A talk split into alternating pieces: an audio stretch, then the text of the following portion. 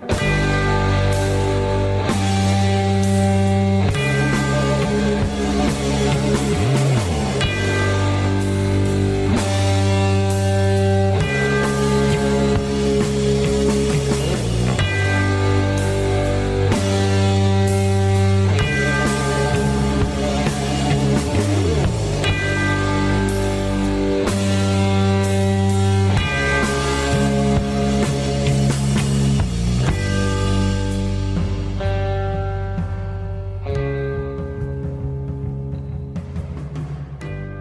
Salut tout le monde, bienvenue dans le chapitre 28 du Dédomiseur. Je suis un peu fébrile en ce moment, je suis de retour dans les studios de Radio Pirate, c'est pour ça que ma voix est un peu moins feutrée qu'à l'habitude, parce que maintenant je ne parle plus dans un micro à 30$. Donc c'est pour ça que vous pouvez apprécier l'ambiance de ma voix mielleuse euh, cette semaine. On va voir, là. pour moi, ça dépend. Des fois, c'est plus, plus simple de les faire à partir de, de, chez moi pour question du transport, puis après ça, je suis dans mon, euh, je suis dans mon environnement, je peux me mettre les deux pieds sur le pouf puis euh, faire mes affaires. Mais c'est toujours plus le fun d'être dans une ambiance euh, plus professionnelle. cette semaine, c'est ni plus ni moins que la fin de la décroissance. Donc, c'est la fin de ce marathon. J'essaie de tout condenser cette, cette, espèce de périple-là dans un dernier podcast. Peut-être un peu plus long, on verra. Euh, attachez votre sucre parce que ça va brasser. Euh, j'ai beaucoup de points, j'ai beaucoup de contenu. Fait que ceux qui ont l'idée géniale d'écouter celui-là sans avoir écouté les trois autres précédents, c'est pas tout à fait une bonne idée, mais c'est qu'est-ce que vous voulez? Des fois, il y en a qui aiment la vie risquée, euh, donc euh, vous pouvez le faire. Vous allez juste être un petit peu perdu. Pour vous remettre dans l'ambiance, hein, il y a des vous savez que c'est un sujet qui est populaire auprès de certains euh, politiciens, essentiellement français, comme je l'ai dit. La décroissance, c'est un sujet qui est très, très français. Ça a été amené ici là, par euh, un monsieur Mongeau de Montréal qui a, comme par hasard, supporté Québec solidaire dans les dernières euh, élections. Mais on a, lui, c'est, il, est très, il est très fun à suivre, ce politicien-là, Jean-Luc Mélenchon, parce que lui, il est de toutes les modes. Il a été socialiste, il a été communiste, il a été sénateur, il a été député, euh, il a été green, il a été pas green, il été pour les usines nucléaires, il été contre les usines nucléaires. Mais là, ben, il est devenu décroissant. Donc, j'ai tombé, je suis tombé sur un audio de lui euh, récemment qu'on peut entendre. C'est un peu long, mais ça vaut la peine parce qu'il y a vraiment tout, tout, tout qui est là-dedans. Donc, on écoute Jean-Luc Mélenchon nous parler de sa vision de la décroissance dans un petit ton euh, un peu euh, théâtral. Partager les fruits de la croissance, ça veut dire qu'il n'y a de mieux-être que dans la croissance. Et ce point m'amène à critiquer un aspect des interventions que j'ai entendues. La décroissance n'est pas une option, c'est une nécessité. La question est de savoir comment on le traite. Parce que si on continue comme ça, si on continue comme ça, la règle verte nous enseigne que la planète n'est pas capable de renouveler les dégâts que nous, procurons. Et tous les ans, la date recule dans le calendrier. La question qui nous est posée, c'est si nous voulons garder un niveau de performance productive capable de rassasier 7 milliards d'êtres humains et bientôt et tantôt 10, alors nous devons modifier radicalement les process de production nous devons faire appel à une masse d'intelligence, de technique, de progrès, d'avancées dans les méthodes de production, telles que nous puissions réaliser cette progression sans prendre davantage sur l'écosystème. Et aussi longtemps qu'on n'aura pas trouvé, il faudra décroître. Mais il faudra décroître d'une manière raisonnée, car vous le savez comme moi, tout ne peut pas décroître, ça a été dit ce matin. Et nous ne nous trompons pas. Nous allons commencer par faire décroître le superflu c'est-à-dire les consommations ostentatoires, les productions inutiles. Oui, ce sera une violence, mes amis. Et je veux dire à ceux qui croient que le débat suffit à épuiser la contradiction des intérêts qu'ils rêvent. Ils rêvent d'un monde pur et parfait où, en en discutant, on règle tout. Ce n'est pas vrai. Les contradictions vivent aussi longtemps que leurs conditions existent.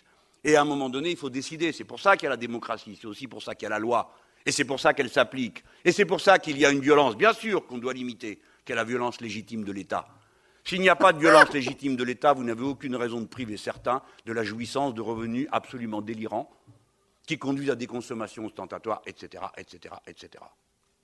Voilà comment tout se tient dans ce projet politique qu'est l'éco-socialisme et qu'il faut doser, régler avec beaucoup de soin Parce qu'une erreur ici, une erreur là peut nous conduire à des grandes catastrophes. Vous me direz, les autres en font autant. Mais ce n'est pas une excuse, puisque précisément, nous prétendons, nous, éviter ces catastrophes à l'humanité. la violence de l'État, hein, la violence de l'État. il y a tout dans cet extrait-là pour vous donner. Euh, j'espère que ça vous fait passer l'envie de vous en aller dans cet horizon politique-là. Donc, la violence de l'État. Et puis, il y a un autre mot important, il l'a pas dit fort, hein, c'est l'éco-socialisme. Mais l'éco-socialisme, c'est l'éco-socialisme. Hein? Avec M. Mélenchon, qui était au Parti socialiste, qui était avec les communistes, qui était un peu partout, ben là, il nous apprend que la décroissance, c'est quoi? C'est la violence de l'État pour imposer l'éco-socialisme et limiter, puis ça, c'est un mot euh, un peu compliqué, là, les, consommations, les biens ostentatoires. En gros, ça veut dire les affaires que autres vont juger non nécessaires. Ça veut dire que euh, votre deuxième paire de pantalons, si la première affaire, ça se peut qu'on vous l'enlève votre voiture, oh, c'est pas nécessaire, il y a un train, fait qu'on va vous l'enlever. Euh, c'est ça que ça veut dire décroître. Là. Faut, faut, faut pas s'illusionner par rapport à ça. Heureusement, c'est pas tous les Français, hein, je veux pas tous les mettre dans le même panier qui sont contre, euh, qui sont pour ce projet de politique, euh, projet politique-là. Il y a des gens qui s'y opposent. J'en ai pas trouvé beaucoup, mais il y a un, économiste intéressant qui s'appelle, Philippe Meurer, qui lui a fait un petit vidéo un peu, pas pour répondre à ça nécessairement, mais c'est une réponse un peu au discours de Mélenchon. On écoute ce qu'il a à dire. Euh, je pense que c'est très dangereux parce que les gens qui parlent de décroissance économique pure, hein, de la, richesse créée, du PIB comme on le mesure actuellement, c'est extrêmement dangereux. Parce que, première chose, si vous restez en économie de marché, même en économie sociale de marché, comme dans les 30 glorieuses, vous avez des gains de productivité. Si vous produisez même la même chose, vous n'avez pas de décroissance, vous avez une richesse constante, ça veut dire que vous allez avoir besoin d'un pour cent en moins de main-d'œuvre chaque année. Donc à ce moment-là, c'est-à-dire que vous avez 1% de chômeurs de plus chaque année. Donc ça, pose un vrai problème. Si vous êtes en décroissance de 2%, là, ça fera 3% de chômeurs en plus chaque année. Quel modèle on a économique pour gérer ça en Occident? On, est incapable, on n'a pas d'idée là-dessus, personne n'a réfléchi là-dessus. ça serait un chaos, ça serait autoritaire. Il faudrait rationner et dire, euh, voilà, toi tu as droit, euh, toi tu n'as pas le droit. Donc, on s'excuse, l'audio avait fait des petites coupures parce que c'est des, des, euh, des, audios un peu obscurs. Mais l'idée, c'est qu'il l'a bien dit, on n'a aucune manière de gérer cet horizon-là que ces gens-là nous proposent. Pourquoi on n'a aucune manière? Ben, c'est que le système actuel est basé pour fonctionner d'une certaine manière. Et donc, le progrès technique faisant que même la même activité économique, là, bon, ben, les gains d'efficacité qui sont faits, les nouvelles technologies font en sorte que si vous n'avez pas un certain seuil de croissance, le taux de chômage augmente parce que vous avez besoin de moins de main-d'œuvre pour produire la même quantité de biens dans un domaine donné. Donc, ça paraît quand même assez, euh, assez évident. Et lui, il dit, ben, si en plus de ça, vous avez non seulement une croissance zéro, donc c'est-à-dire pas de création de richesse, pas de, on reste stagnant, ben, ça, ça va faire en sorte que, à moyen terme, vous allez, en plus d'avoir le taux de chômage qui augmente puisqu'il augmente de manière structurelle, ben, il va augmenter encore plus puisque vous avez commencé à décroître. Mais si je reviens un peu à l'aspect l'aspect euh, théorique de tout ça, c'est que dans les, les, podcasts précédents, je vous ai parlé un peu de, de, l'origine de la décroissance. Donc, on a commencé par Malthus, on a parlé euh, de tous les courants, d'où ça venait, qui était impliqué là-dedans, les penseurs de, tout, de, de, de tous horizons. Dans le dernier podcast, j'ai parlé beaucoup de Serge Latouche, qui est l'espèce de grand théoricien de tout ça. Et puis aujourd'hui, ben, c'est le moment que vous attendiez probablement le plus, c'est les propositions concrètes que font ces gens-là. Donc, c'est quoi qu'ils veulent? C'est quoi leur, euh, leur, modèle de, société? Parce que la décroissance, c'est un concept qui est très dur à suivre. On ne comprend pas vraiment ce que ça veut dire, en fait. Et même eux, vous allez voir, ne le savent pas vraiment. Donc, Jean-Claude Girard, qui est un des, théoriciens un peu de tout ça, il écrit un article qui s'appelle La décroissance et l'issue du, du labyrinthe. Et voici ce qu'il dit. Il va dire La décroissance n'est pas une théorie, ni même un concept. C'est une réaction au temps des crises. Donc, ça veut dire quoi, ça? Ça veut dire que ces gens-là pensent, je vous l'ai déjà dit, pensent qu'il y a une espèce de crise, là. Ça commence avec la crise économique, mais éventuellement, c'est une crise civilisationnelle, c'est une crise humanitaire, c'est une crise écologique qui va éventuellement nous amener à la catastrophe ultime, donc un genre d'effondrement de la société. Et puis, la décroissance serait comme un genre de remède à tout ça. Donc, ce serait quoi? Ce serait de changer de société. Mais là, on dit, OK, changer de société, changer de quoi? Changer pourquoi? Donc ça, on ne le sait pas vraiment. Donc d'abord, c'est ça. Il y a la notion de crise, mais vous allez voir que cette notion-là est très ambiguë. En fait, on ne sait pas trop à quoi euh, ça réfère. Puis là, j'ai pris différents penseurs et vous allez voir que la notion de crise change énormément d'un penseur à l'autre. Donc, on a André Gortz, euh, de qui j'ai parlé déjà. Lui, il va dire que c'est la crise mondiale du capitalisme, une crise économique qui va s'aggraver et devenir une crise écologique inévitable. Donc, ça, c'est André Gortz. Georges Scouregan, dont on a déjà parlé, lui, qu'est-ce qu'il va parler? Lui, il va dire, ben, la crise, c'est l'idée que le système économique, là, il se bute sur les limites naturelles qui sont la raréfaction des ressources. Donc là, ben, maintenant, vous voulez faire des batteries, mettons, pour aller dans une voiture, mais il n'y en a plus de lithium, il n'y en a plus de cobalt, il n'y en a plus de ça. Donc, ce que vous allez faire va finir par décroître, donc finir par s'effondrer à moyen terme. Jacques Ellul, lui, là on avance dans l'apocalyptisme. Jacques Ellul, lui, c'est encore pire. Il va dire si on ne parvient pas à aménager la structure économique pour une croissance zéro, donc ce que l'économiste disait qui créait 1% de chômage de manière structurelle, il dit euh, et qu'on n'est pas capable de et qu'on bricole un projet qui ferait redémarrer une croissance à 5% par année, par exemple, nous irons tout droit dans le mur, car il n'y a pas d'autre issue à cette logique de fuite en avant que la faillite collective. Donc, un autre prophète de malheur qui nous explique que le système dans lequel on vit va nous amener à ni plus ni moins presque de la fin du monde. Euh, Ivan Illich, qui est un autre personnage dont j'ai parlé, lui va dire euh, la société industrielle n'est pas seulement en crise, mais elle est absurde dans ses fondements. Donc, pour eux, euh, la société dans laquelle on vit, euh, en plus qu'elle marche pas, elle produit des, inégalités, puis que finalement, il y a plus de pauvres, puis il y a plus de, de, plus en plus de pauvres, de moins en moins de riches, mais de plus en plus riches. Hein, la fameuse phrase qu'on nous répète tout le temps. Ben, lui, il va dire ça, c'est une société qui est absurde, donc est amenée à s'effondrer.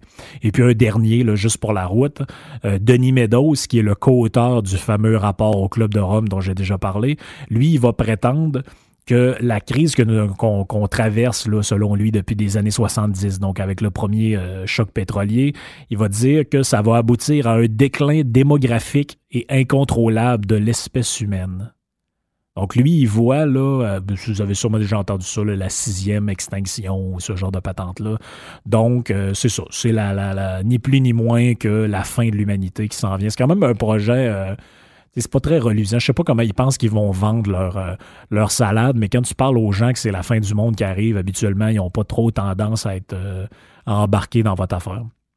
Et puis ça, ils n'ont pas pris ça n'importe où. Ils ont pris ça dans des références bien précises, l'idée que le monde va s'effondrer. Ils ont pris ça chez deux auteurs, hein, euh, Joseph Tenter, Jared Diamond. Moi, j'en ai déjà parlé, je reviendrai pas là-dessus.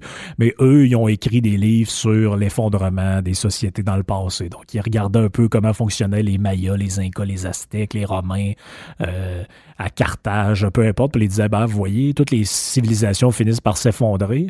Et puis eux vont reprendre le propos de ces deux auteurs-là, vont dire, ben, vous voyez, la, les crises économiques qu'on a, la, le choc pétrolier, la crise écologique, c'est la preuve que notre civilisation, d'une certaine manière, va s'effondrer.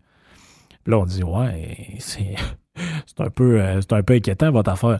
Et puis Georges Scouregan et André Gortz vont embarquer là-dedans eux autres là, à pieds joints. Ils vont dire ben justement c'est ça, c'est que ce qu'on vit c'est le symptôme d'une crise beaucoup plus profonde. Eux autres ils vont dire c'est la faillite d'une culture planétaire.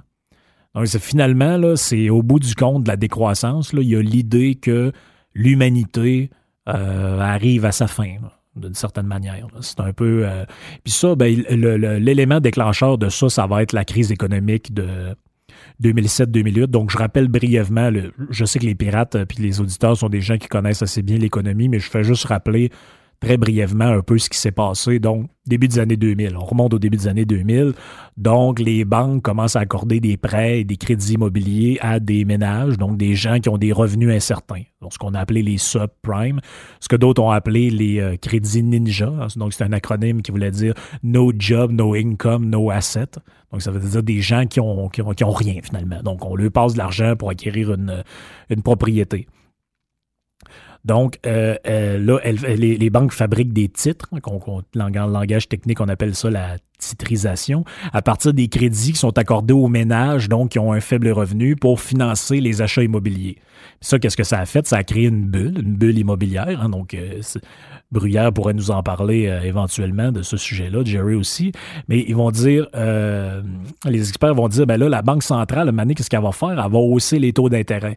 Mais là, même si la hausse est faible, le, résultat finalement est catastrophique vu que les ménages sont pas euh, sont pas capables de rembourser. Bon, ben il y a une chute des marchés boursiers, la réduction de l'offre de crédit, la chute de la croissance et la, remontée du chômage. Puis là, ben, la solution euh, géniale qu'ils ont eue à l'époque avec euh, Obama et les autres, c'est de dire bon, ben il faut renflouer les banques par l'argent public ce qui a fait que certaines banques comme Lehman Brothers donc ont fait faillite, la bulle immobilière éclate, ça engendre une crise bancaire, etc., etc. Donc c'est un peu un jeu de domino. Il commence, ça commence par une crise immobilière, ça finit en crise euh, économique.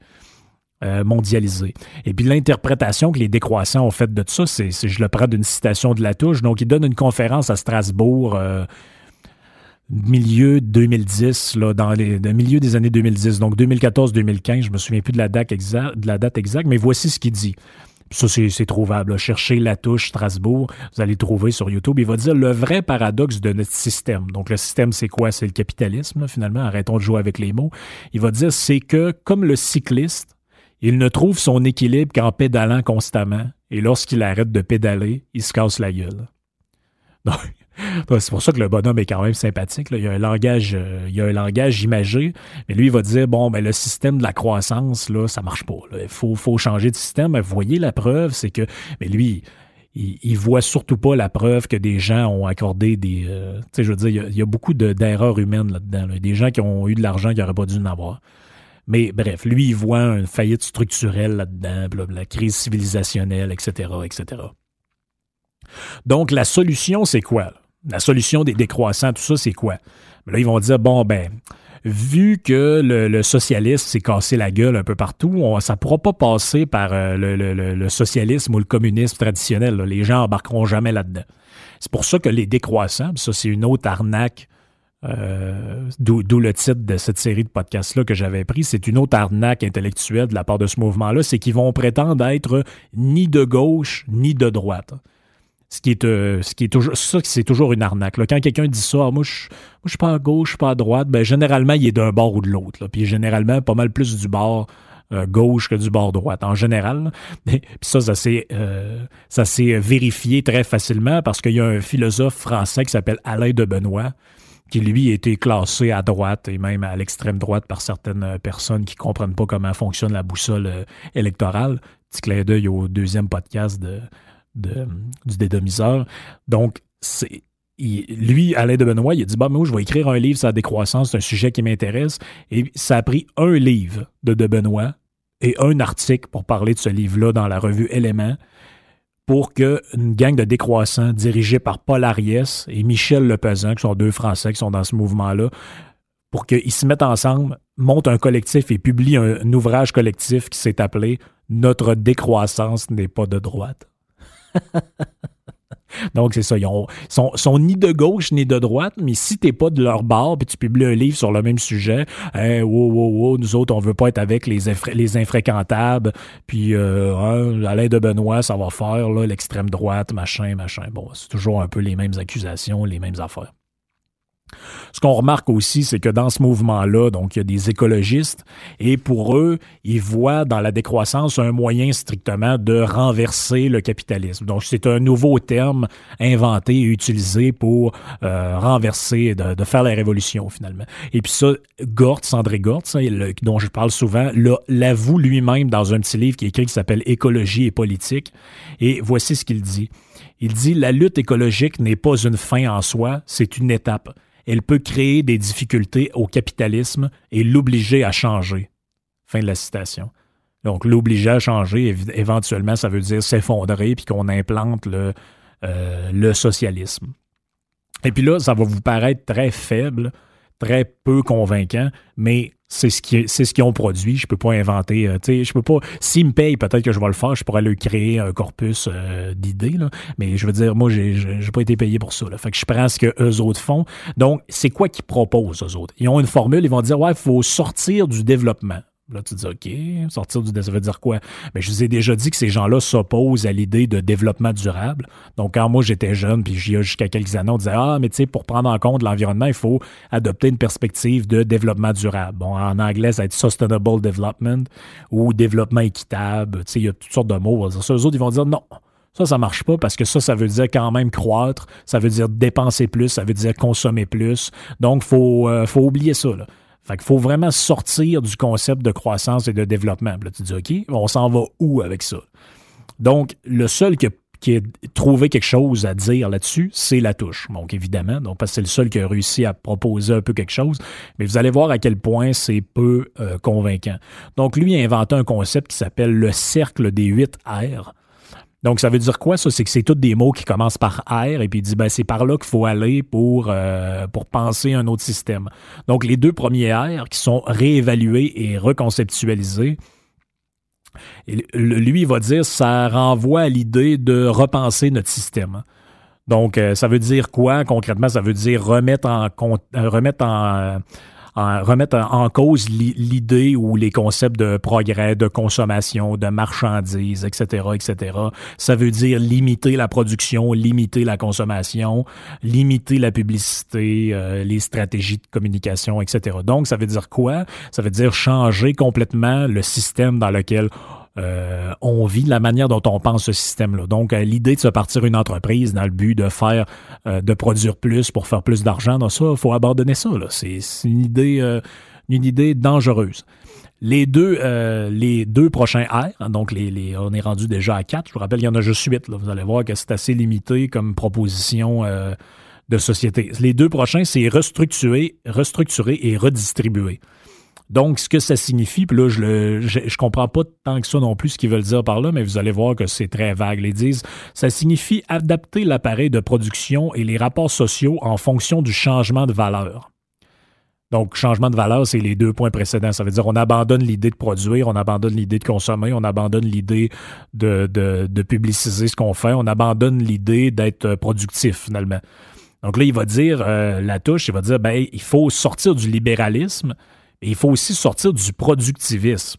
Et ça, puis là, je, je vous niaise pas, c'est vraiment écrit dans son livre euh, Le pari de la décroissance. Il dit il faut détruire la société industrielle. La redistribution, c'est l'idée de réduire considérablement les inégalités.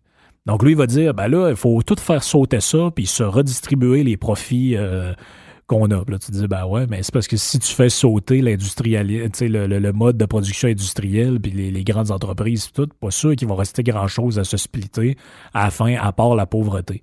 Mais bon, ça, c'est toujours le même vieux paradoxe euh, socialiste.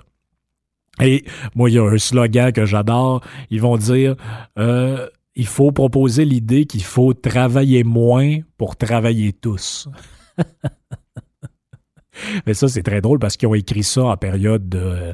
C'était une période quand même où en France, il y avait un taux de chômage assez élevé. Fait que peut-être ça pouvait faire de l'allure dire, regarde, si on veut que tout le monde travaille, là, euh, c'est mieux d'avoir deux personnes qui travaillent 20 heures qu'une personne sur l'aide sociale puis l'autre qui travaille 40 euh, heures. Bon, OK. Tu dis, ouais.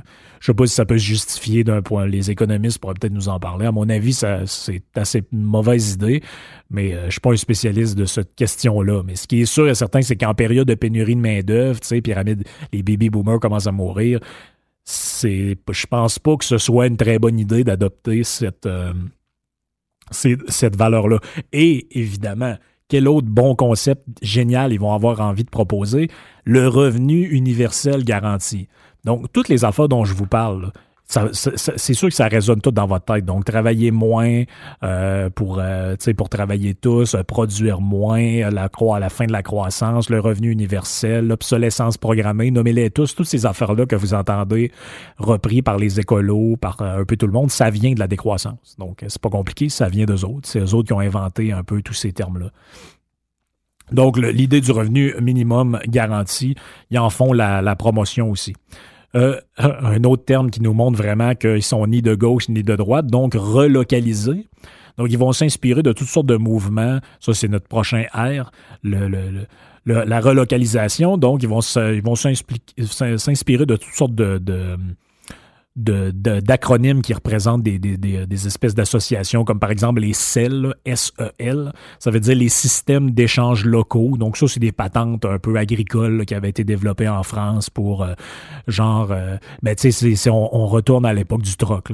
C'est genre... Euh, Jean-Claude, il est plombier, toi, t'es boulanger, ma femme aime le pain, est-ce que tu pourrais me faire trois pains, puis je vais aller changer ton évier, puis il n'y aura pas d'échange monétaire entre les deux. Donc, euh, on va utiliser un système d'échange local et on va relocaliser l'activité au niveau euh, individuel et euh, régional. D'une certaine manière, il n'y aura plus de, de, Il faut plus qu'il y ait de trucs là, à, à grande échelle. Et évidemment, évidemment, cette volonté de relocaliser-là signifie un autre concept que vous avez déjà entendu, l'usage des monnaies locales. Ben oui, évidemment, parce que tout le monde sait que les places qui font ça, ça se sont mis extrêmement riches, mais de toute façon, il faut sortir du paradigme de l'enrichissement parce qu'il faut tous euh, être pareils, évidemment. Donc, c'est ça dans le, dans le socialisme. Donc, l'une des mesures à prendre selon la touche, ça serait d'adopter des monnaies locales utilisées pour l'épargne locale pour faire marcher des entreprises et financer des activités locales. Bon, ben ça, ça veut dire que, ceux qui savent pas c'est quoi une monnaie locale, ça veut dire que tu as une monnaie, mettons, puis elle marche juste à, on va dire, à Lévis. Puis là, ben, tu t'en vas là-bas dans un garage local de Lévis faire réparer ton char, puis tu y donnes euh, 150 euh, on va appeler ça, mettons, des Lévissois. Bon, tu lui donnes 150 Lévissois, il répare ton char, puis lui, après ça, il peut faire échanger cet argent-là à la banque contre de la vraie argent. tu te dis, OK, je sais pas trop à quoi ça sert, mais bref, ça a l'air que c'est un moyen de changer notre système. Et les trois dernières R, qui euh, qui veulent pas dire grand-chose non plus, sont s'appellent réduire, réutiliser et recycler. Donc ça, c'est plutôt l'idée de réduire l'empreinte écologique. Donc c'est l'aspect environnemental de de tout ça, il va dire bon ben euh, précisément ça ça veut dire euh, cesser d'encourager, de promouvoir toute la logique, comme je l'ai dit, de l'obsolescence programmée et avoir une culture de l'anti-gaspillage. Ça on est tous d'accord, hein, by the way, l'anti-gaspillage. Moi j'essaie de gaspiller le moins possible, puis euh, pas nécessairement parce que je suis j'ai je suis ultra green, mais parce que je suis j'essaie d'économiser. Donc c'est ça. Si vous voulez que les gens adoptent des comportements, montrez-leur que c'est valable pour eux économiquement. Donc, l'obsolescence programmée, s'il y en a quelques-uns qui écoutent et qui savent pas ce que c'est, c'est l'espèce d'idée qu'il y a un genre de complot selon lequel les compagnies vont créer des objets avec des durées de vie déterminées euh, de A à Z. Et puis là, ben, vous achetez une laveuse, puis elle est programmée pour dans sept ans, jour pour jour, exploser. En gros, c'est ça que ça veut dire, là, de, de manière grossière. Et puis eux autres, ils vont dire, ben là, ça, faut lutter contre ça parce que c'est la consommation, parce que c'est ci, parce que c'est ça. Sans jamais, d'ailleurs, avoir fait la démonstration que la dite chose existe. il paraît qu'il y aurait des. Moi, j'entends tout le temps l'exemple des imprimantes. Ça a l'air qu'il y a des imprimantes. Après 10 euh, 000 feuilles, l'imprimante explose. Bon, OK. Apparemment, apparemment. Donc, finalement, c'est quoi qu'ils veulent? Ces gens-là, ils veulent un nouveau monde. Donc, c'est quoi ce monde-là? J'ai essayé de le définir en prenant un peu des mots partout dans leur affaire. Et voici ce qu'ils veulent. Ils veulent un monde local, libéré de la croissance, où l'activité économique est réduite à l'intérieur de certaines limites bien établies, et cette nouvelle organisation sociale et communautaire doit être redistributive, démocratique, restructurée, relocalisée, enracinée et écologique. Elle doit s'installer à la manière de réseau en marge de notre système et euh, qui va persister quand la crise globale va nous faire décroître par la force et amener jusqu'à euh, je dirais pas l'apocalypse, mais presque. Puis là, on va pouvoir repartir la société sur euh, des, nouvelles bases, les jardins communautaires, euh, le, la relocalisation, euh, faire son propre fromage dans un coton, dans un sous-sol, puis ce, genre de trucs-là. Tu sais, je sais que j'ai un ton qui rend ça dérisoire, mais ça l'est un peu d'une certaine manière. Essayez de vous rendre compte de ce que ça veut dire, essayez d'implanter ça à l'échelle mondiale.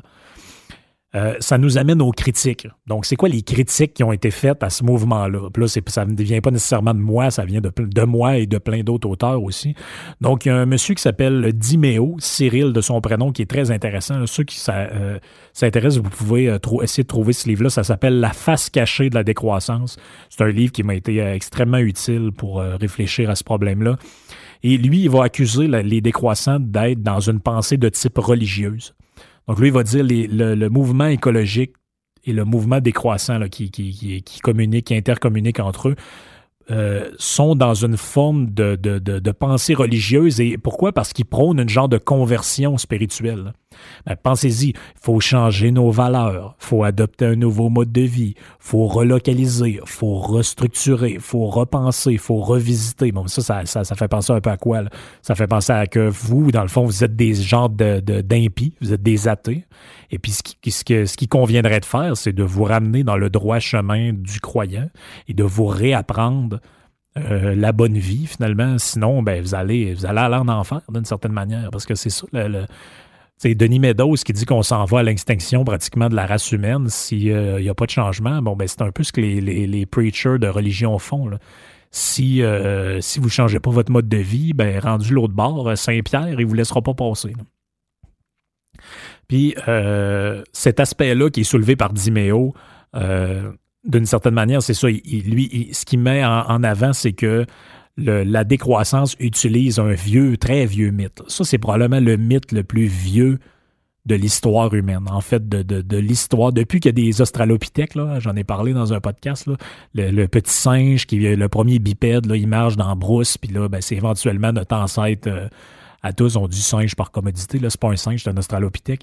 Donc le petit, euh, le petit, euh, le petit primate qui marche dans sa vanne, ben lui, là, même à son, à son petit niveau de primate, ben, il y avait déjà ce qu'on appelle le mythe eschatologique, donc pas scatologique, ça c'est le monde qui mange des, euh, des enfants qu'il ne faut pas manger. Donc, eschatologique, ça, ça renvoie à la Bible, ça veut dire l'idée que le monde va avoir une fin. Donc, la, les, affaires de fin du monde, là, ça remonte à la Bible, ça remonte à la Babylone, ça remonte au. C'est ceux qui sont capables d'interpréter les tablettes d'argile sur lesquelles les Sumériens écrivaient l'uniaiserie. Ben, il y a des affaires eschatologiques là-dedans. Ça veut dire tous les êtres humains, depuis que le monde est monde, depuis l'Australopithèque, on se fait peur avec l'idée que le monde va finir, qu'il va y avoir des cataclysmes, l'arche de Noé, euh, la famine, les sept. Euh, les, les, les euh, les, les plaies d'Égypte, puis toutes ces affaires-là. Donc ça, c'est quelque chose que ces gens-là exploitent en disant, ben vous voyez, euh, la société va venir, euh, euh, tout va s'effondrer, donc faut penser à un mode de vie autre et puis vivre, autrement pour pouvoir sauver nos âmes, comme dirait Luc de la Rochelière. je suis même pas sûr que c'était lui d'ailleurs qui chantait ça. Bref, ce épisode à oublier de notre histoire. La touche, lui, ça se vérifie chez lui, cet aspect religieux-là. Dans le dernier podcast, je vous ai raconté ce qu'il appelle son chemin de Damas. Donc, chemin de Damas, ça renvoie à Saint Paul dans la Bible. Donc, on est dans, le religieux. Lui, il dit, ça, c'est le moment où j'ai compris qu'il fallait que j'arrête d'avoir la foi en notre système, en notre modèle. Donc, pour eux, là, on est vraiment dans une aventure religieuse. On est dans l'abandon de la foi, on est dans la conversion, on est dans la le retour à la terre, tout ça a un aspect très spirituel. c'est important de le comprendre parce qu'on n'est pas vraiment dans, un procédé rationnel là-dedans. Si votre rapport au monde, c'est d'attendre que le monde s'effondre pour, euh, essayer de penser que vous allez vivre de l'après-effondrement, puis des espèces de dystopie. On dirait que ces gens-là ont écouté le, ont écouté le film où ils ont lu euh, The Book of Heli. Puis euh, eux, ils attendent, là, euh, je sais pas moi, ils attendent la, fin du monde. Puis ben là, après ça, ils vont vivre dans un, une espèce de monde, de, de monde idyllique là, où ça va être l'éco-socialisme. Et cette idée-là d'effondrement, je ne l'invente pas. Elle est présente chez tout, tout, tout, tous les auteurs qui traite de décroissance. Donc, chez euh, Georgescu Reagan, que j'ai déjà mentionné, lui, il croit que l'effondrement du système économique deviendra tôt ou tard inéluctable. Donc, ça veut dire inéluctable, c'est presque un mot religieux. Ça veut dire que c'est impossible que ça n'arrive pas. Andrea Levy, donc une autre écrivaine de ce mouvement-là, dit qu'elle voit, elle voit poindre un monde sombre et âpre André Gortz, lui, met en garde contre une possible crise catastrophique et Paul Ariès, lui, nous propose le choix entre la décroissance ou la barbarie. c'est vraiment ça, on est dans le, on est vraiment dans le religieux. Outre l'aspect religieux, il y a d'autres critiques qui peuvent être faites, dont celle de euh, technophobie. Donc ça, c'est Louis Marion qui a, fait un, article là-dessus qui a été publié. C'est un socialiste. Là. il, il les critique pas pour les mêmes raisons que nous, mais lui, il va dire Ouais, euh, C'est parce que les décroissants, là, vous avez une vision complètement désincarnée, complètement freak euh, de, la, technologie. Donc, pour eux, la technologie, c'est pas un progrès. sais, nous autres, on regarde euh, comment, comment avance euh, le, progrès technologique. Va dire, ah, ben, par exemple, mon téléphone, avant, j'avais besoin pour le remplacer. C'était une excellente chronique que Nicolas Genet avait faite il y a, il y a, un an ou deux sur, Radio Pirate. Il disait, ben, regardez votre téléphone. dans ton téléphone, tu as une lampe de poche. Donc, avant d'avoir ton téléphone, il fallait que tu achètes une lampe de poche. Il fallait que tu achètes une montre. Il fallait que tu achètes un calendrier. Il fallait que tu achètes un agenda. Il fallait que tu achètes une calculatrice. Fallait que tu achètes, euh, je sais pas moi, un niveau. Fallait que tu achètes une enregistreuse. Il fallait que tu achètes un appareil photo. Puis là, la, liste, on peut la décliner euh, presque à l'infini. Donc, il va dire comment vous faites pour considérer que ça, ce n'est pas un progrès. Mais eux autres, ils ont une vision très presque religieuse. D'ailleurs, eux autres pour, les décroissants, la, technologie, c'est une béquille, hein. c'est une prothèse, c'est une espèce de jambe de bois qui nous rend esclaves d'elle. Donc, ils voient ces, décroissants-là voient la technologie, si vous voulez, un peu de la même manière que les religieux la voyaient euh, dans son apparition là, euh, les années 40, 50, 60, tout ça. Donc, ça, ça, me rappelle ça me rappelle une anecdote. Euh, que mon grand-père euh, m'avait déjà raconté. Il disait que dans son village euh, à, Normandin, dans, au lac Saint-Jean, on remonte à presque 80 ans de ça, il y avait à un moment donné, euh, le curé du village avait été changé, puis il y avait un nouveau curé qui arrivait de je sais pas trop où. Et puis lui, quand il était arrivé dans le village, il avait dit devant les jeunes qui, qui jouaient dehors, il avait dit Eh mon Dieu, ici, il y a des filles qui font de la bicyclette.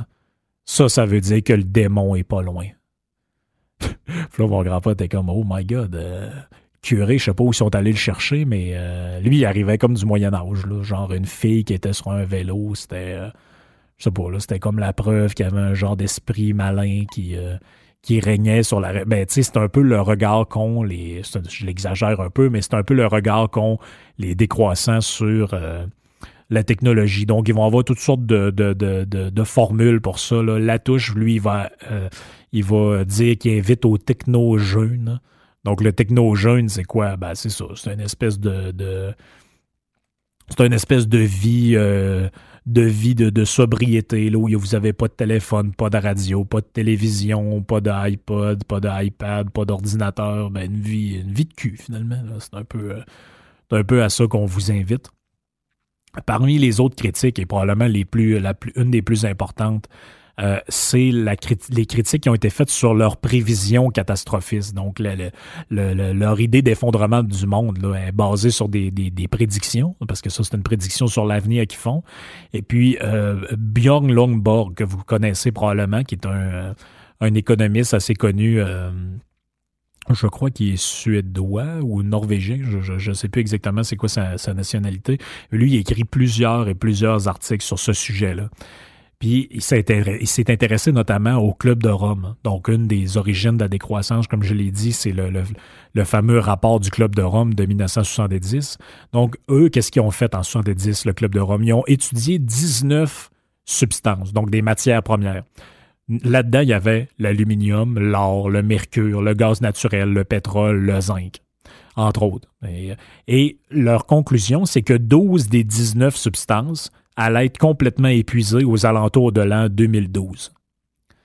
Donc, OK, c'est ça, c'est ce qui est écrit euh, dans, le, rapport du Club de Rome. Donc, eux autres, ils ont, par, exemple, mettons concrètement, ils ont prédit que l'extraction de l'or pourrait s'arrêter en 1979 et au plus tard, selon leur, estimation, en 1999. Euh, ça, c'était basé sur les estimations de 10 980 tonnes d'or dans les réserves mondiales connues en 1970. Sauf que ce qu'on s'est aperçu, c'est ce que Lomborg souligne dans son article, c'est qu'au cours des 40 années suivantes, il y a 81 410 tonnes d'or, mondial en 2004. Il était estimé à 51, 51 000 tonnes. Donc, en réalité, il y avait plus, il y a plus d'or aujourd'hui qu'il y en avait en 1970, à l'époque où eux ont prédit que dix ans après, elle allait être complètement épuisée. Donc, c'est,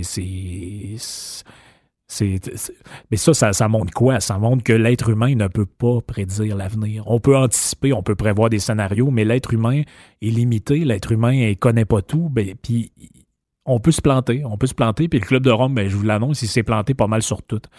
Le, le, pétrole aussi. Donc le rapport, eux, ils disaient que vers le début des années 90, probablement qu'il n'y aurait plus de pétrole. On arrive en 2020 on arrive en 2020. Il y a 30 ans d'écart dans la prévision, puis à ce que je sache, du pétrole, il y en a encore, puis il y en a encore probablement pour euh, pas mal d'années. Le mercure aussi avait prévu qu'il n'y aurait plus de mercure à partir d'un certain temps. Mais c'est quoi qu'il avait pas prévu là-dedans? Bon, mais là, maintenant, la technologie progresse. Mais le mercure avant était utilisé dans des thermomètres, était utilisé dans toutes sortes de produits dérivés. Puis ils se sont rendus compte que c'était pas très bon pour la santé, puis que, en tout cas, pour toutes sortes de raisons, ils ont arrêté de l'utiliser. Et puis, il y a plus de mercure aujourd'hui dans les réserves mondiales et le prix est plus bas qu'il l'était à l'époque où eux ont prédit qu'il allait non seulement être soit épuisé, soit rendu tellement cher que inachetable. Donc, c'est ça. Le, les, les prévisions des décroissants des précurseurs de la décroissance ont été contredits maintes et maintes et maintes fois. Puis là, je donne l'exemple de Lumborg, mais ça pourrait être euh, d'autres exemples. Puis là, ben, une autre des critiques qu'on peut faire, c'est qu'on se demande mais OK, c'est beau votre patente de la société avec les huit R, là, puis on reconceptualise, on relocalise, puis on vit dans un champ avec euh, des trucs bio, puis OK, OK, mais euh, comment est-ce qu'on fait pour passer de ce, du monde dans lequel on vit à l'autre monde? Comment on fait? On fait quoi? Euh, qu'est-ce que, qu'on on s'organise comment pour le recyclage, la réduction des déchets, on fait quoi? Mais c'est ça que plusieurs auteurs ont mis de l'avant, c'est qu'il n'y a aucun, dans la pensée décroissante, il n'y a aucun programme global de transition. Donc même, mettons, mettons, moi je suis pour. Je dis, OK, c'est bon, vous avez une bonne idée, je vais essayer de convaincre le monde autour de moi que c'est vers là qu'il faut aller. Mais il n'y a pas, il y a, pas de programme. On ne sait pas où qu'on s'en va. On a des idées floues, on a des idées vagues, mais on ne sait pas où qu'on s'en va. Par exemple, il n'y a aucune étude, ces gens-là ont produit aucune étude pour dire, ben, mettons que si plusieurs villes d'un pays, mettons le Canada, mettons que plusieurs villes au Canada qui utilisent, qui, qui, se mettent à utiliser des monnaies locales, il va se passer quoi? Ça va être quoi l'effet de ça? Est-ce que vous avez des études? Est-ce que vous avez des, des, des, des trucs concrets pour nous apprendre vers quel type de société on irait avec ça? Non? Bon, ben c'est ça. C'est ce qu'on pensait. Hein. Après ça, il n'y a aucune échelle de temps dans combien de temps ça s'en vient, votre affaire? Je l'ai fait jouer l'extrait de la touche il y a quelques podcasts où on demande, euh, demande c'est quand la décroissance, ça arrive quand? Parce que ça fait 15 ans que vous dites que c'est inévitable. Là, il répond Oh, ben, c'est pas pour demain, avec sa, son espèce de voix un peu euh, tremblotante. Ben, ça, c'est pas pour demain, OK, c'est pour quand? on le sait pas trop. Tout ça reste dans le, le vague. Et le, le plus décourageant de ça, c'est qu'ils prétendent avoir un modèle viable, un modèle qui devrait être le modèle de l'avenir, mais il n'y a aucune, aucune, aucune expérience concrète de leurs idées. C'est-à-dire, il n'y a aucun endroit dans le monde où ce modèle-là, de l'après-développement, de la de l'anti-croissance, de, de, la décroissance, appelez ça comme vous voulez, il n'y a aucune place dans le monde où ça, ça a été essayé, élaboré ou tenté de la manière dont il parle, autre que la vieille formule socialiste qu'on connaît. Donc, on, est en droit de penser que les effets d'une telle idée vont être exactement celles qu'elles ont été dans d'autres expériences, c'est-à-dire les Cuba de ce monde, les Vietnam de ce monde, les endroits fermés sur eux, puis euh, pas très productifs, pas très désireux de l'être. Euh, apparemment qu'il y aurait une ville quelque part en Angleterre qui s'appelle Totnes. Vous irez voir ça. T-O-T-N-E-S-S, je crois. Donc, la ville de Totnes, c'est une ville, apparemment, qui aurait inscrit dans ses, règlements que la ville était une ville décroissante. Donc, c'est une espèce de village de 8000 personnes euh, où, d'ailleurs, on ne vit que du tourisme tu fais OK, ouais, c'est parce qu'à l'échelle d'une ville, c'est pas pire. S'il y a du tourisme puis le monde euh, vient d'ailleurs avec leur argent, t'as pas trop besoin d'être productif, t'attends que les autres euh, te fassent vivre. Mais euh, je suis pas sûr qu'à l'échelle d'une région, d'un pays, ça peut fonctionner. Je suis vraiment pas sûr. Mais c'est ça, pas d'expérience globale. Puis tout ça nous ramène à un seul point, qui est probablement le point le plus important de tous les podcasts, c'est l'idée qu'il ne peut pas y avoir d'expérience concrète, comme il ne peut pas y avoir d'échelle de temps, comme il ne peut pas y avoir de programme de, transition, comme il ne peut pas y avoir de définition claire de c'est quoi euh, les propositions de la décroissance, comme il ne peut pas avoir l'absence du genre de flou qu'on lit tout le temps quand on lit ces affaires-là, puis même vous, vous parlez, vous dites Ouais, c'est quand même clair ce que tu dis, Frank, mais j'ai l'impression que je ne catch pas tant que ça où tu t'en vas. Mais c'est normal. La raison fondamentale est la suivante c'est que le concept même de décroissance n'a jamais été défini.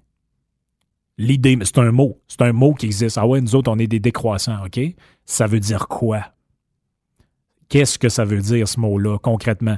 Puis là, ben moi, j'ai essayé pour eux autres, parce que je suis quand même fin, j'ai essayé pour vous autres euh, et pour eux autres de, refaire une définition. En, reprenant partout dans tous les livres, dans toutes les euh, dans tous les, euh, les, articles, j'ai repris tout ce qu'eux ont dit, puis voici à quoi ça peut ressembler. Donc la touche, lui, nous dit que ce n'est ni un concept, ni un mouvement, ni une théorie, mais une forme de slogan. Donc, OK, la décroissance, ce sera un slogan. Après ça, il va dire c'est un mot d'ordre qui permet de rallier tous les décroissants. OK, donc les décroissants sont décroissants parce qu'ils sont ensemble, parce qu'ils sont des. OK, ça devient un peu. Euh, hein, c'est comme la poule ou l'œuf. Euh, un autre, je crois, c'est Polariès, va dire c'est aussi un horizon de sens vers lequel chacun chemine comme il l'entend. Ah, moi, ça, j'adore les phrases spirituelles comme ça qui veulent. Ça veut rien dire, là chacun chemine. C'est comme dire, ah, c'est quoi le bonheur? Bon, c'est chacun chemine là, vers. Euh, chacun chemine vers l'amour. OK. c'est un peu euh, l'impression d'être euh, l'impression d'être rentré dans la plume enchantée. Je ne sais même pas si c'est le même ça s'appelle l'espèce de librairie ésotérique. après ça, on va dire c'est une vision qui se propose comme une voie alternative qui n'emprunte ni le capitalisme libéral, ni celui du socialisme productiviste. Ah oui, parce qu'en URSS, ils produisaient déjà trop, là, il faut plus produire tout. Donc, OK, OK, ça fait que c'est ni capitaliste, ni socialiste, OK. Euh, c'est quoi? Ben là, il va dire, OK, ben c'est une réaction au temps des crises qui n'est pas réductible à une définition rigoureuse. Moi, ça, moi, ça j'adore ça. C'est comme quand tu dis à quelqu'un Ouais, 2 euh, plus 2, ça fait pas 7. Ah, mais c'est parce que là, arrête avec tes concepts logiques. Moi, je chemine vers ça comme je peux, OK? Ouais, mais là, euh, je sais pas pour vous autres, moi, j'aime ça avoir des définitions claires. Et là, plus ça va, plus on va dans l'ésotérisme. La touche rajoute La décroissance est une libération de l'imaginaire et non une fin en soi. Elle n'est pas l'état stationnaire, ni la récession, ni l'absence de croissance, mais une sortie du paradigme de la croissance économique. Et là, là, euh, on, s'en va où, là? On s'en va où avec ça? Donc, c'est normal qu'on ne comprenne pas ce qu'ils proposent. C'est normal qu'on ne comprenne pas quel genre de société ils veulent, parce qu'eux-mêmes ne connaissent pas la signification du terme premier qu'ils sont censés proposer et euh, ben, c'est comme la base. si tu fais, euh, si, si, si, tu veux proposer un, tu, dis, je vais avoir des investisseurs, j'ai un plan d'affaires, puis ils leur disent, OK, mais votre compagnie, mettons, c'est quoi? Ah ben, nous autres, on veut faire des, on fait de la, on, ça va être de la nourriture. OK, ouais, de la nourriture, mais encore, ben, c'est, tu sais, ça va être ni un biscuit, ni un gâteau, ni une tarte, ni un pâte à viande, ni un café, ni une slush. Mais tu sais, ça va être comme un produit vers lequel chacun va cheminer à son rythme. D'après moi, les investisseurs, en tout cas, si vous êtes à Shark Tank, il n'y a pas, pas grand monde qui lève la main pour vous donner de l'argent. Ils vont dire, ouais, ça, ça serait le fun de savoir. Quand tu sauras si c'est une tourtière ou bien une slush que tu veux faire, tu viendras nous revoir. Il faudrait que ce soit plus défini que ça. Et puis là, ben, il y a une série, je vais, conclure un peu avec ces points-là. Il y a une série de paradoxes hein, qui sont insurmontables pour ces gens-là sur lesquels sont assis. Puis c'est l'idée l'idée du changement de valeur, le changer d'imaginaire, tout ça. Bon, ben ça, ils vont dire, c'est une espèce de remise en question d'un certain nombre d'évidences, bon, qui rendent notre monde possible. Mais euh, il y a un problème là-dedans. Il y a un problème très important ça, c'est vrai. Quand j'ai dit ça à mes correcteurs, euh, quand ils, évaluaient le mémoire que j'ai fait sur ce sujet-là, ils savaient comme pas trop quoi me répondre parce que je les ai demandé, ouais, c'est, c'est comment on fait pour sortir de ce paradoxe-là, puis ils avaient même pas pensé que ça pouvait exister.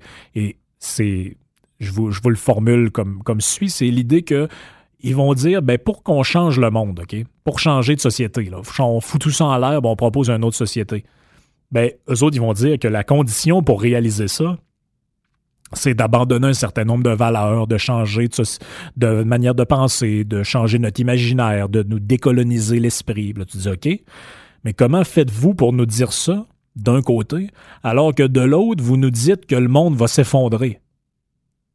Hein, il y a comme un problème là-dedans. Il y a comme un sérieux problème là-dedans. là ah non, pour changer les choses, il faut faire de la promotion de nos idées, il faut vraiment y aller, puis OK, faire de la promotion de quoi? Ben, qu'il faut changer de valeur, il faut abandonner le capitalisme, il faut abandonner la, la productivisme. Mais d'un autre côté, ils vont dire, mais si vous faites rien, la civilisation va s'effondrer, puis le capitalisme avec. Ben là, je fais du de quoi ou je fais rien? Il faudrait que vous vous branchiez deux secondes. C'est comme un athée qui dirait à un gars dans une église, hey, euh, j'ai eu une idée, euh, faut absolument prôner l'athéisme, puis ça, ça va être expliqué au monde que Dieu n'existe pas, que les anges gardiens n'existent pas, puis il faut vraiment faire ça, c'est important pour que les gens changent de mentalité. Puis dans l'autre phrase d'après, vous dites, de toute façon, dans 20 ans, le monde croira un peu à ça. Ben là, ça ne fait rien d'abord, faites juste attendre que ça change. L'autre paradoxe fondamental, c'est que ces gens-là veulent mettre à terre l'économie. Donc, ils disent, ah, il faut sortir de l'économie, il faut abandonner la, théorie, que tout ça, c'est de la, tout ça, c'est n'importe quoi. Mais à plusieurs endroits dans les, textes, dans les livres, ils vont dire, il faut relocaliser l'économie. Il faut rendre l'économie locale. Il faut euh, changer notre manière de voir l'économie. Là, tu dis, ben là, il faut l'abandonner, il faut en sortir ou il faut la changer? Là, là je sais plus. Là. C'est un peu, euh, euh, c'est un peu contradictoire. Puis ces deux paradoxes-là sont en fait interreliés. Puis là, c'est là où euh, c'est impossible de sortir de ce, cette prison mentale-là. C'est que comment est-ce qu'il serait possible pour les décroissants? Donc, les auteurs dont j'ai parlé, puis les sympathisants, les Québec solidaires de ce monde, les, les, certains organismes green qui sont sympathisants de la décroissance. Donc, comment est-ce que ce serait possible pour eux de concevoir une, autre sorte d'économie, une société alternative, sachant qu'ils sont eux-mêmes prisonniers de la mentalité qu'ils dénoncent. À moins d'admettre que eux, ce soit comme une genre d'avant-garde, des espèces de bergers qui nous ramèneraient, à nous, les brebis égarées, dans le droit chemin. Ce qui nous ramène à l'accusation de, de, de pensée spirituelle et religieuse je ne sais pas si vous comprenez, mais c'est important. C'est que eux, ils vont dire faut absolument travailler pour changer les mentalités, abandonner nos valeurs, de ne plus être productivistes, arrêter de croire qu'il faut croître absolument. sinon, on ne sera jamais capable de changer de société. Là, tu dis OK, mais vous autres, cette idée-là, elle vous est venue de où? Hein? Parce que si c'est des affaires qui sont imbriquées dans notre tête de manière euh, inconsciente, ils appellent ça l'imaginaire social collectif. Bon, mais si ça, ça existe, comment ça se fait que vous autres, les génies, vous avez pu voir au-delà de ça? On ne sait pas trop comment. Puis, euh, on sait, en fait, on, on, comprend pas où vous en allez. On comprend pas. Euh, puis, je vais conclure là-dessus, puis c'est l'aspect peut-être le plus, le plus malhonnête de ce mouvement-là, c'est qu'ils vont dire ils vont. Euh, la touche, à un moment donné, va publier une espèce d'anthologie qui va s'appeler, je crois, Les précurseurs de la décroissance. Et là-dedans, il y a 60 auteurs et 60 euh, courants de pensée qui sont, identifiés comme les espèces de bases euh, historiques et philosophiques du mouvement. Mais à aucun, aucun, aucun endroit, vous allez voir le nom de Karl Marx. Donc, ces gens-là sont des éco-socialistes mais dans les, précurseurs de leur pensée, selon eux, le père du socialisme et du communisme n'est pas là. Donc, il y a des références à peu près à tout le monde là-dedans. Gandhi, nommez-les toutes, le Dalai Lama, puis euh, je sais plus qui. Il y a plein de monde par rapport là-dedans. Là, tu dis, OK, mais Marx, il est où, là? Parce que, tu sais, renverser le capitalisme, faire la révolution, construire une société à la marge qui va remplacer, tu sais, euh, on est pas mal dans le projet marxiste. Je ne sais pas comment vous pouvez, euh, vous pouvez vous le vous le figurer autrement que ça, mais c'est pas mal là qu'on est. Ça fait le tour pour moi de mon, de mon périple. J'espère, dans le pire des cas, si c'est si euh, ça vous paraît encore obscur, je vous suggère de peut-être revenir au, euh, premier podcast, recommencer. C'est sûr que, regarde, c'est pas compliqué. En quatre podcasts, je vous ai résumé à peu près 150 euh, pages de, de travail. Je pourrais faire un.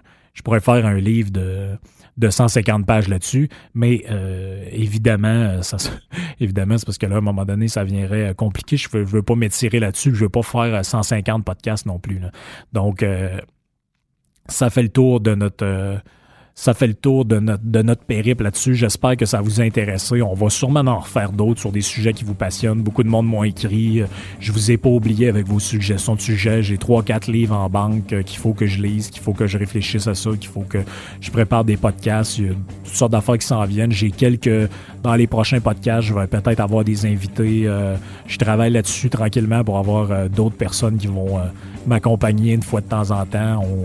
On, on, va voir comment ça va aller, puis on espère qu'on vous, euh, vous propose du stock intéressant. Fait que vous pouvez toujours continuer de m'écrire au francaradiopirate.com. Le, les podcasts, pour ceux qui écoutent juste sur Radio Pirate, sachez que Spotify, Apple Podcasts, Balados, euh, Google Play, je crois, je pense qu'il s'est rendu. Il faudrait vérifier vos podcasts préférés. Puis nous autres, on se revoit euh, dans un prochain podcast pour une autre dédomisation. OK, ciao tout le monde, à la prochaine.